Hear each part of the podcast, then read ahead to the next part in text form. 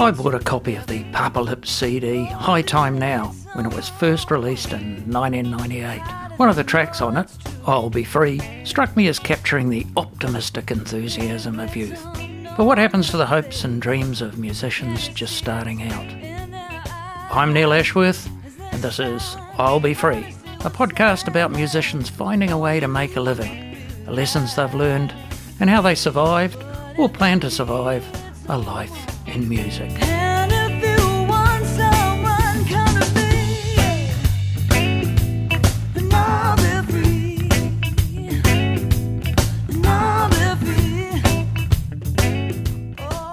It's always a joy recording with other musicians. That sound of four or five musicians in a room playing together, I still record that way now.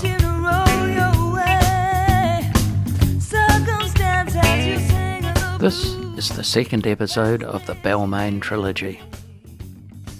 Declan Kelly was the founding drummer of Papa Lips, the Balmain rhythm and blues band from the 1990s. He went on to forge a career as a solo artist. I spoke to him in his own studio, The Nest in Surry Hills.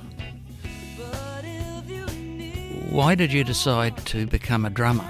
Um, I think drums is probably one of those instruments where, you know, it's an immediate kind of visual and audio response that you're seeing. So I think I must have been about seven or eight when I first sort of experienced someone playing a drum at a gig and my mum used to sing around Sydney so she would drag me along to some gigs and or sound checks or rehearsals and I'd always just gravitate towards the drums and then eventually one of her drummers that she was working with sort of saw the keen interest and pulled me aside and gave me some some lessons every now and then and and you're from a musical family by the sound of it then yeah well, just on my mum's side but um I guess culturally we have been brought up around music. Like my mum's from Wellington, she's Maori, and so we grew up around the keen love of soul and funk and all that good stuff they were listening to back then, plus all the cultural, the Kapa Haka group that we sometimes would be part of. And then on my dad's side, he was born in Dublin. So the Irish side had music is a big part of that culture too maybe here in Australia, it's sort of that stuff is seen as fascinating, but over there, it's like the norm. You know, it's just the local pub is the place that the community gets together, sing songs of the village and the time. You know, and it's the place where the stories get told and the news of the area is shared. So someone to break out into song is just like a kind of like a healing. But yeah, I love going to Ireland. It's beautiful. When do you start to get into playing in bands? Me and my mum moved to Balmain. As you probably know, Balmain was bustling with live music back in the 80s and 90s. So we we moved there at the late 80s. Every pub had live music, some of them almost every night of the week. So I met some locals around there where I started my first band when we were like late 14 years old, 15. One of the singers was Alex Lloyd, who went on to amazing things. Yeah, great fame, and I still uh, keep in touch with him. And uh, so, yeah, we were 14, 15 playing some Battle of the Bands, and then eventually we were playing in pubs underage. I think back then the laws were a little bit not as strict, but um, we still were playing. We weren't meant to be playing in pubs at that age. And then somehow you and Mitch Grainger end up in the Bondi Cigars. Yeah, so the Bondi Cigars had already been three albums in and were members of the Hippos, and there was like this sort of branch of, you know, the Balmain scene that was going on with the rhythm and blues players.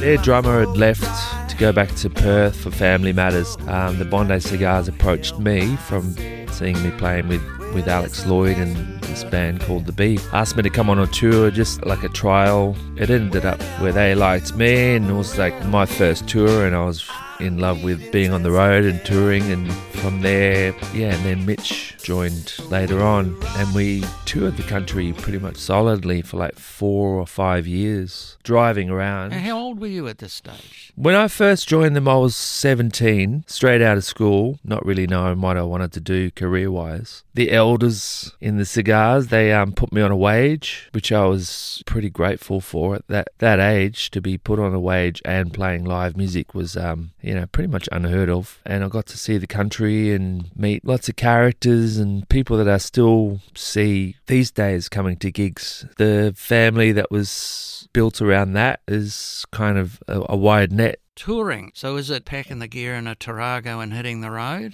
Pretty much. The Bondi Cigars did it with two four wheel drives. So at any given time, it would be like circling the country, and our bass player Al Britton was the booker, so he would just ring ahead and book a few months in advance, so and try and time it so we could just circle the country or go through a bit of back and forth here and there, and kind of fascinating. Because you could in those days, couldn't you? There were so many venues, particularly up and down the east coast. Everywhere, like we went over the west coast and did all the way up, you know, through the Kimberleys, over to Darwin, down to Katherine, performed at some Aboriginal communities, and then would go up the centre, you know, playing Coober Pedy, Alice Springs, and all these remote places that were, you know, pretty much starved for music. So if a band would come and play, they would be well appreciated because travelled all that way and you're bringing some music to the town and it brings the community together. So yeah, it was fascinating to kind of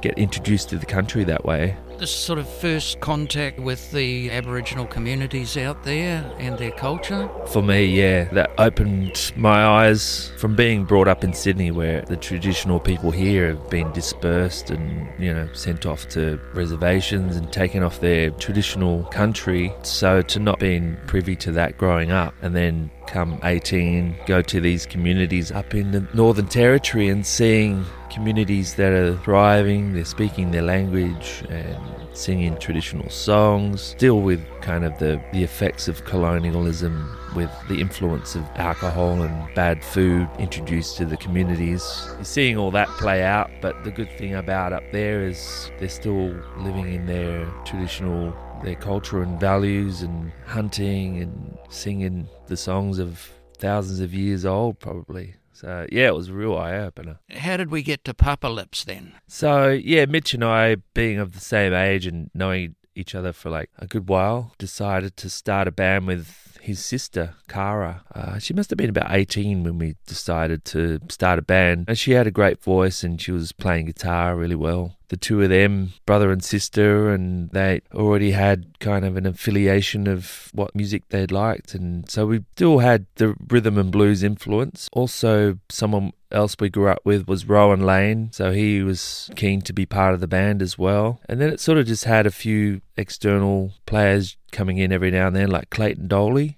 um, Hammond player from Adelaide, who also played in the Bondi Cigars for a little bit. You know, you, you see how it sort of all plays out. There's like a it's like a family has uh, different players coming in and out. Later on, we recruited a Uruguayan percussionist named Danny Guerrero. So that brought an element of Afro Latin flavors to rhythm and blues. And yeah, it was pretty much a fun time. Rootsy music, but with um, the Afro influence. This uh, would have played into your hands as well as a drummer, wouldn't it? Because. Yeah, that's right. But I mean, having said that, a rhythm and blues band or, you know, anything that's sort of kind of influenced by, you know, music that's born out of the slave trade movement, funk funk, soul, reggae, all that rootsy stuff. The the rhythm section is pretty much the whole band. I think sometimes the emphasis of it's just the drums driving the rhythm.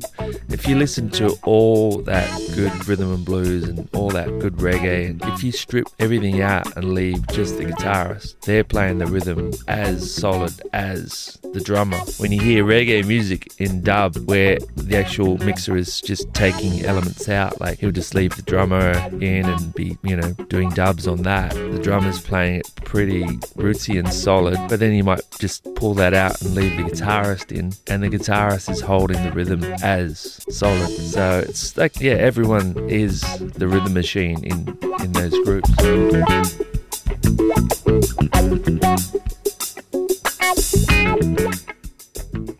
To that time where uh, Kara and Mitch go to uh, the US, Twin Towers happens come back. Papa Lips keeps going for a while. Yes, yeah. The time they went to the US and they were there during that attack on on New York, they were pretty much over there to shop Papa Lips, who'd changed their name to Grainger. So there was more of a, I guess, a commercial shift to focus the band, you know, brother sister element. So they were over there going to I think it was Atlantic um, Records and Warner, and so they had all these meetings set up, and then bang, the Twin Towers get hit, and they were pretty much stuck there for a few weeks without any outcome. You know, everything shut down. So it was one of those times where it just sort of from that incident, you know, it just shifted everyone's mindset a bit, and and then yeah, I was sort of just doing other things on the side as well, writing my own music and playing drums for other people here and honing the craft of drumming and I mean it is this time in the early noughties where your sound starts to become your own. Tales from the neighborhood. Yeah, well um I mean I've always had a deep love of reggae influenced music. Yeah, I was writing songs throughout that time whilst playing with Papa Lips and doing the other stuff. So got enough songs together. Uh,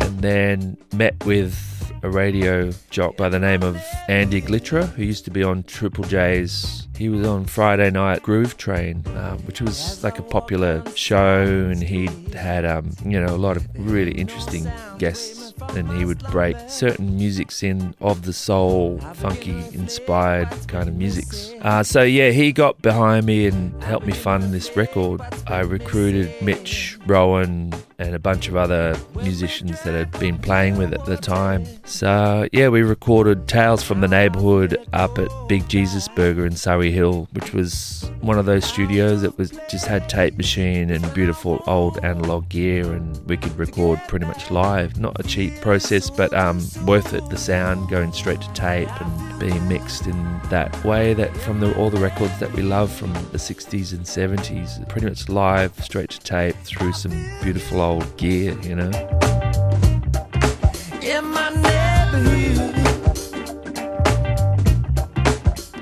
Because this is really where the change is happening, isn't it? That sort of 95 to 2005 era where GarageBand comes out, you've got the digital workstations, you've suddenly got auto tune sort of features and you know, Pro Tools, and everything is starting to happen. You wanted something analog.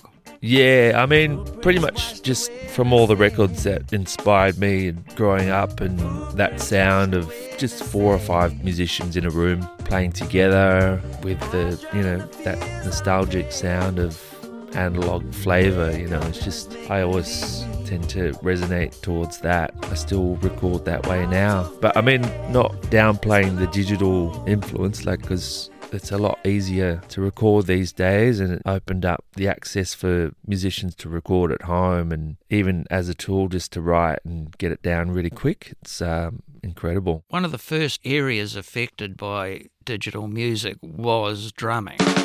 There's a whole lot of talk. The drum machine was one of the first things that came in. Yeah, yeah, that I guess it was kind of daunting for a lot of drummers put out of work a bit, maybe thought that was it for them and their duties, which happened and it's still happening with sampling. And one guy that's got the skills and all the plugins can pretty much program the whole piece of music that is required for a certain session. He can do the drums, he can do the strings, he can do the, you know, so it rules out this whole ecosystem of a, you know, the session players. But you can tell the difference when it's just real characters, real players just putting it down. So nothing beats the real thing, I say. Yeah, the space is it's a big factor, and I guess it's just depending on the song and what musicians are, that you've chosen for each track. You respect how they're going to influence the song you've, you want to record, and they can bring certain elements that will highlight and bring emotion and character to an arrangement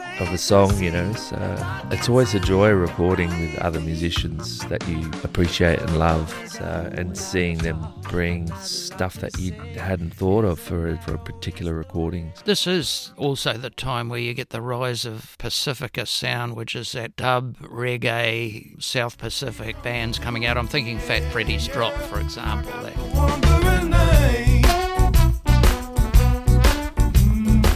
Yeah, um, as you know quite well, the influence of Caribbean music, especially reggae music, over Aotearoa and New Zealand and um, the islands is pretty strong. So, and also just music that's more of the African influenced dominates the radio and in New Zealand, isn't it? I mean, Fat Freddy's is a great example of a band that, that New Zealand resonates with big time. And so they tour over here, and I don't think radio sort of gets behind them like they do back in New Zealand, but they're still popular. They've got heaps of expats here to support. Is radio that important anymore? No, I mean, it used to be. It's like you'd pitch your single to radio, and hopefully Triple J or commercial station and get behind it, and it would sort of make or break you. But now it's just you can have your own network and where you place it and yeah the streaming services are the new kind of radio. It's caused a bit of fragmentation but it's also made it easier to get your music out there hasn't it? Made it easier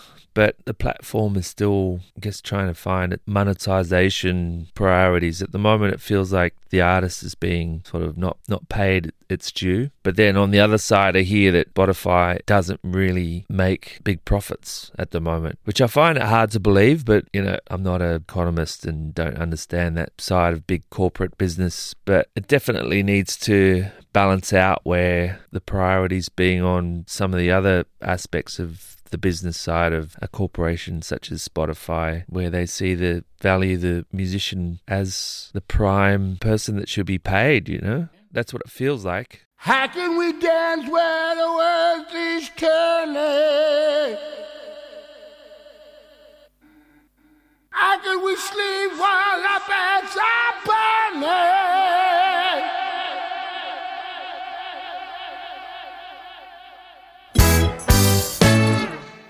brings me to uh, Diesel and Dub. There's a lot of collaborations in it. Yeah, so it all started with two of my great loves is reggae music, and then I have thought about how would you know translating some of the songs of Midnight Oil into reggae feel and and work. And to me, Midnight Oil is one of those bands that sort of just they send out big messages of the times and historic pictures of big incidences, and they're a definite bastion for um, getting behind the First Nations here. And I thought it might be a good chance to fuse like a dub version of their music, but feature a lot of different singers, but primarily First Nations singers to sing the songs of the Oils that were, you know, written by five white guys from the Northern Beaches, now sung by some First Nations people. So, and then I just put the word out to the community that I, I know, and people were right into it.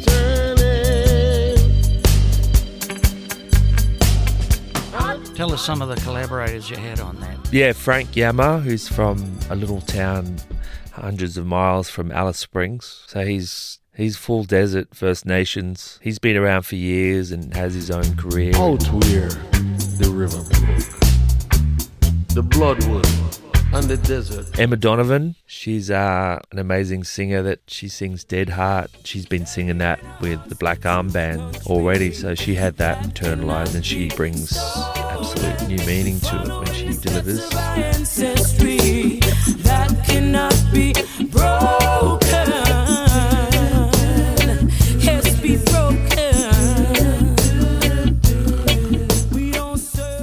And then I got some um, other great singers like that I've played drums with. Katie Noonan, who is from up Queensland, used to play with George, and then has carved her own solid career just under her name. It is really well produced. There's detail in it, there's constant decoration, but also it's a very heartfelt album. I think uh, Katie Noonan is. Power and the Passion. Power and the Passion. It's a really good version. Yeah, thanks. I'm glad you like it. Uh, yeah, well, I mean, she does to most things. She's a great artist. But she, yeah, like a lot of the singers that I put my call out to, I sort of asked them which songs that they connect with and of the oils, and she was put her hand up for that one.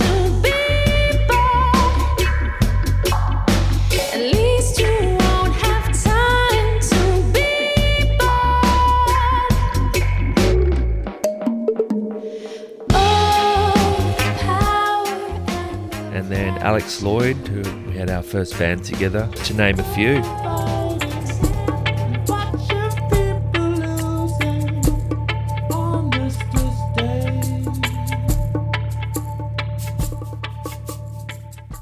Who else is on there? Radical Son, another great First Nation singer. He does Short Memory. He'd not really connected with Midnight Oil until presented him with this song. I said, This song you'd probably connect with and resonate with. And um, it made him see the band really for the first time and what their message was trying to convey.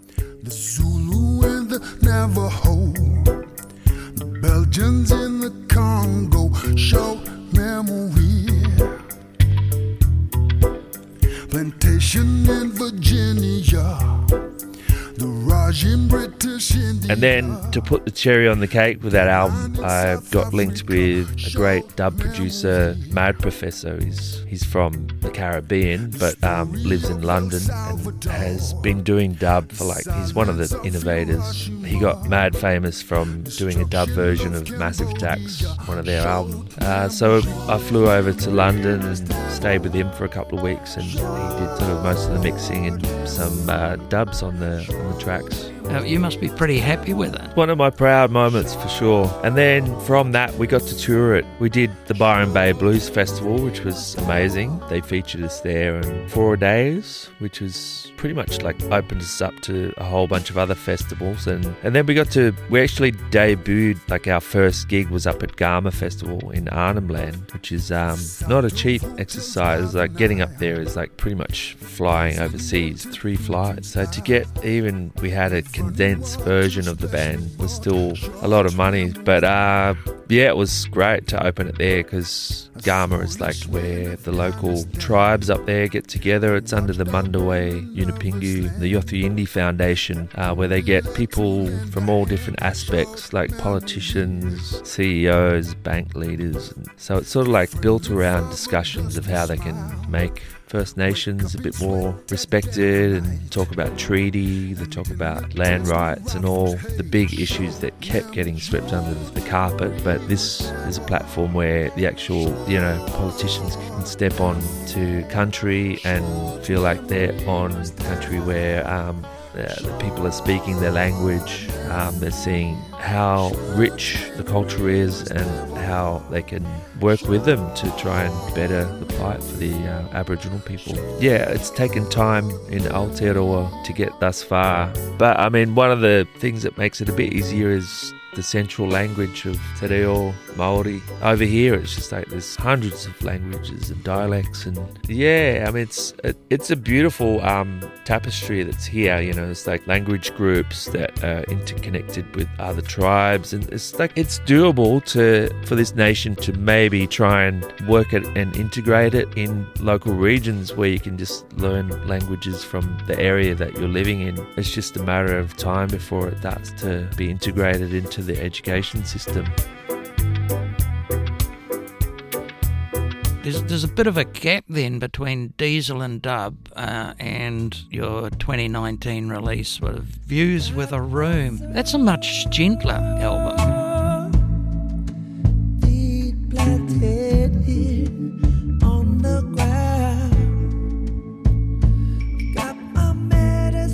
Yeah, um, it felt like after Diesel and Dub, which was pretty much a collaborative album, Views with a Room took me into a different place. It was self reflective, and the music I was really resonating with was gentle in its production approach, and it was how I felt like I wanted to record the music. Didn't feel like it needed to just be in your face. I just wanted to make it more spacious and just more reflective of the lyrical content with melody. Because you do all the vocals in that album? Pretty much, yeah. Yeah. Yeah, um, I took my time with it. I didn't really have a, a deadline or any time to get it out or a label behind me, so I just approached it in a flowing, gentle way, really. And it sort of coincided with me setting up this studio, The Nest, which is where usually you pay money for a studio and you got four days to track and get as much done as possible. But having my own place, I could just take my time and let it grow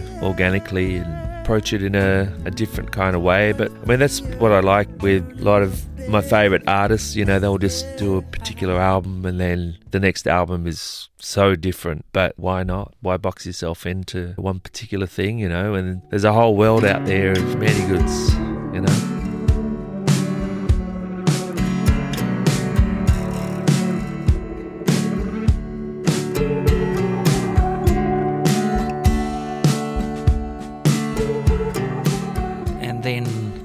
COVID arrives. So, how did that affect you?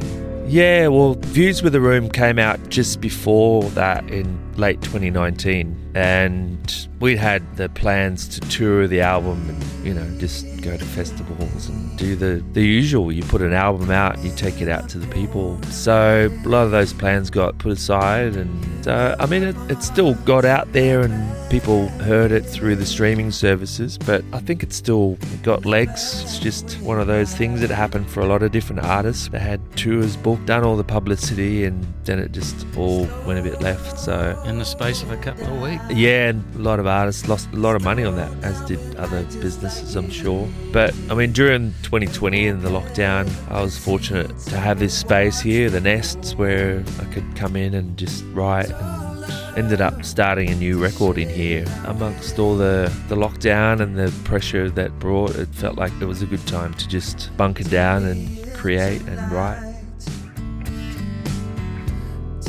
Touring? Are you still doing gigs? Still getting paid for that? Yeah, well, I mean, 2020 was ruled out. Generally, when there's no pandemics and stuff, I'd be touring, I'd be, you know, sessioning with a number of different artists where I could make my living that sustains me. My own songwriting and albums, you know, they sustain me, but not as solidly as I'd like, but it's a growing process. And then I have my studio, which do all my recordings in now, but also record and produce other people. So yeah, it's it's a juggle. You got to try and find different ways to survive in this business. There are now so many skills you need. You need to know Instagram, you need to know Facebook pages, you need to know how to link them, you need to know all about DAWs. You- have to build up this whole repertoire of are you comfortable with all those things when you're you're a drummer? Yeah, not really. Like I have certain, I have uh, a great co-manager that helps me with the social media side of things. I'm still a bit of a novice with all that and how to put stuff out. It's amazing, you know, like kids these days they can they've sort of grown up with the language of computers and to go in and learn Logic or Pro Tools or it's ready for them to just learn it like and with youtube there to assist them they can have people you know giving you online demonstrations and you can learn stuff pretty easy th- these days i guess for you know that older generation that didn't grow up around computers it's you know just they're not wired that way but the access is still there so i'm getting better at it trying to Yeah, I'm, I'm the same. eh? It's it's not natural to me,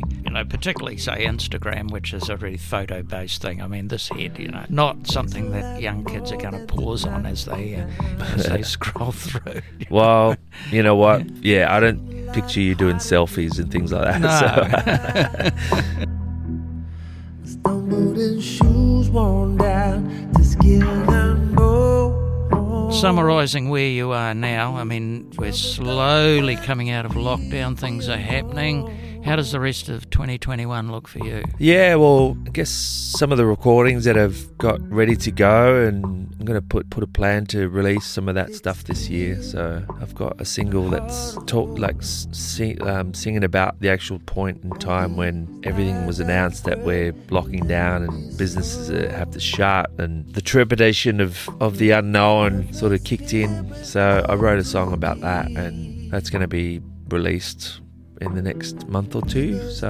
uh, and then business as usual, really, just a bit more recording. Uh, I've got some tours booked. I was supposed to play the Blues Festival, and we all know what happened there, which I must say was I guess a political maneuver more than anything. Like it could have went ahead. There was no cases from all the testings afterwards. The Blues Fest lost lots and lots of money that they'd already put into setting it up, publicising the festival. A lot of musicians, stall vendors, all lost out because of that one decision. Yet sport gets to go ahead. The Easter show went ahead. Yeah, it just feels like sometimes the arts gets a bit put on the they'll be alright or they'll get over it. But it's the opposite. It's like the arts is sort of already hanging them by a thread, especially after COVID. And then for that to happen was just like a real blow to the community. So hopefully the government get behind and assist within the losses that the Blues Fest had.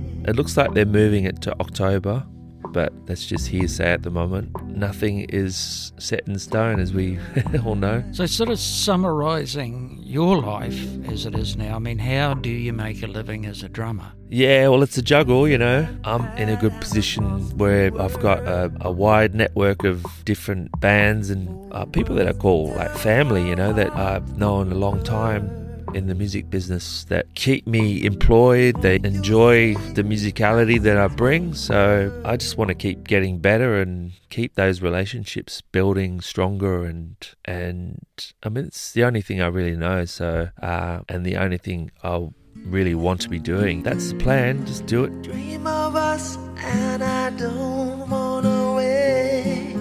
So good inside, I'm dancing over fields of. That uh, Balmain 90s scene. It was like a great flowering, wasn't it? When you look at Kara and Rowan and yourself, Guerrero and Alex Lloyd, all these great talents came out of that particular pub scene in a suburb in Sydney. Yeah, it's kind of infamous, really. Like there was C.W. Stone King, he's from Balmain too, and, and not just that. I mean, a lot of our peers and elders that were kicking about are still playing, like Continental Rob Seuss from the Mighty Reapers and Dynamic Hypnotics. He's still gigging around. The Bondi Cigars, they're still touring around. Members of the Hippos, Bridie King. It's like this wide branch of what was a thriving scene in Balmain is still you know, still doing tours and playing around Sydney. It's just Sydney's evolved into this, I don't know, expensive real estate run town. So, I mean, Balmain is not what it used to be, that's for sure. They still have live music every now and then, but it's not like bohemian. Too many complaints and That's it. Yeah, people that can afford to buy into a place has has an established venue that can actually the law is on their side to shut down entertainment happening there. So yeah, it's needs to change. so uh, are you free? I'll be free. Yeah, I mean, I feel as free as you can be in the constraints of, you know, trying to survive in this crazy world. Yeah, free enough. Declan is currently working on another solo album. You can hear his music on Spotify or other streaming music services. He's on Instagram, Declan Kelly Music, and he has his own website, declankellymusic.com.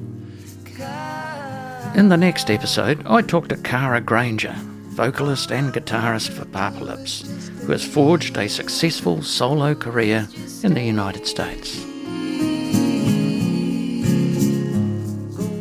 Produced and mixed by Neil Ashworth on Guy Country. The intro music is I'll Be Free by Papalips from the album High Time Now. Check out the website fishwishing.com.au for all the other details, including a track list.